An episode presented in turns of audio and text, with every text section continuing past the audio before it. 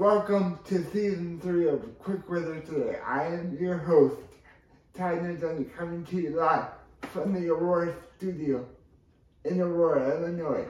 Your high in Aurora today is 52 degrees with intermittent clouds, and you can expect the same throughout the day. And stay, stay up to date on our social media pages, and you can listen to this on our podcast platform.